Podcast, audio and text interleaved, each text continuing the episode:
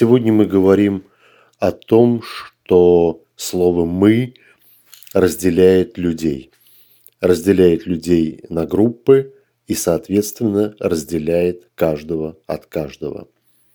Как ни странно, но когда мы говорим «мы», мы обозначаем, кто принадлежит к нашей группе и кто принадлежит не к нашей.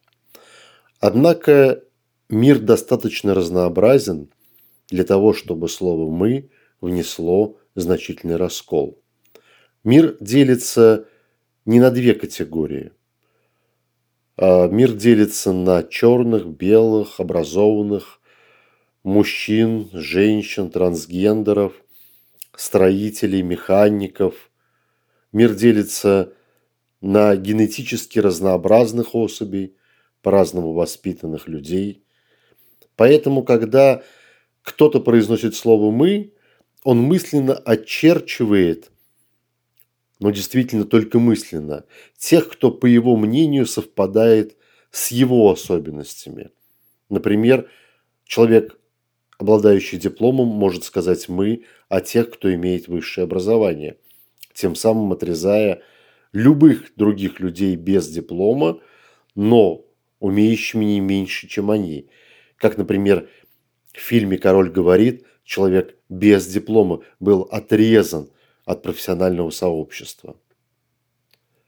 Когда человек говорит «мы», подразумевая политическую подоплеку, часто за этим не стоит ничего политического.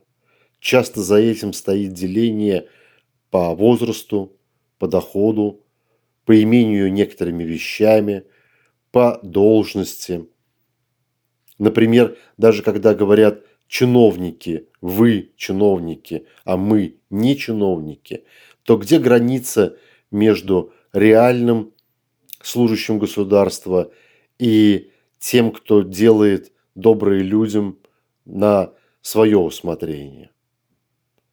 Где те, кто входят как волонтеры, как некоммерческие организации, они тоже делают, обслуживают людей, но однако они не чиновники. Когда люди говорят в политическом запале «мы бедные», то где границы между бедным и богатством?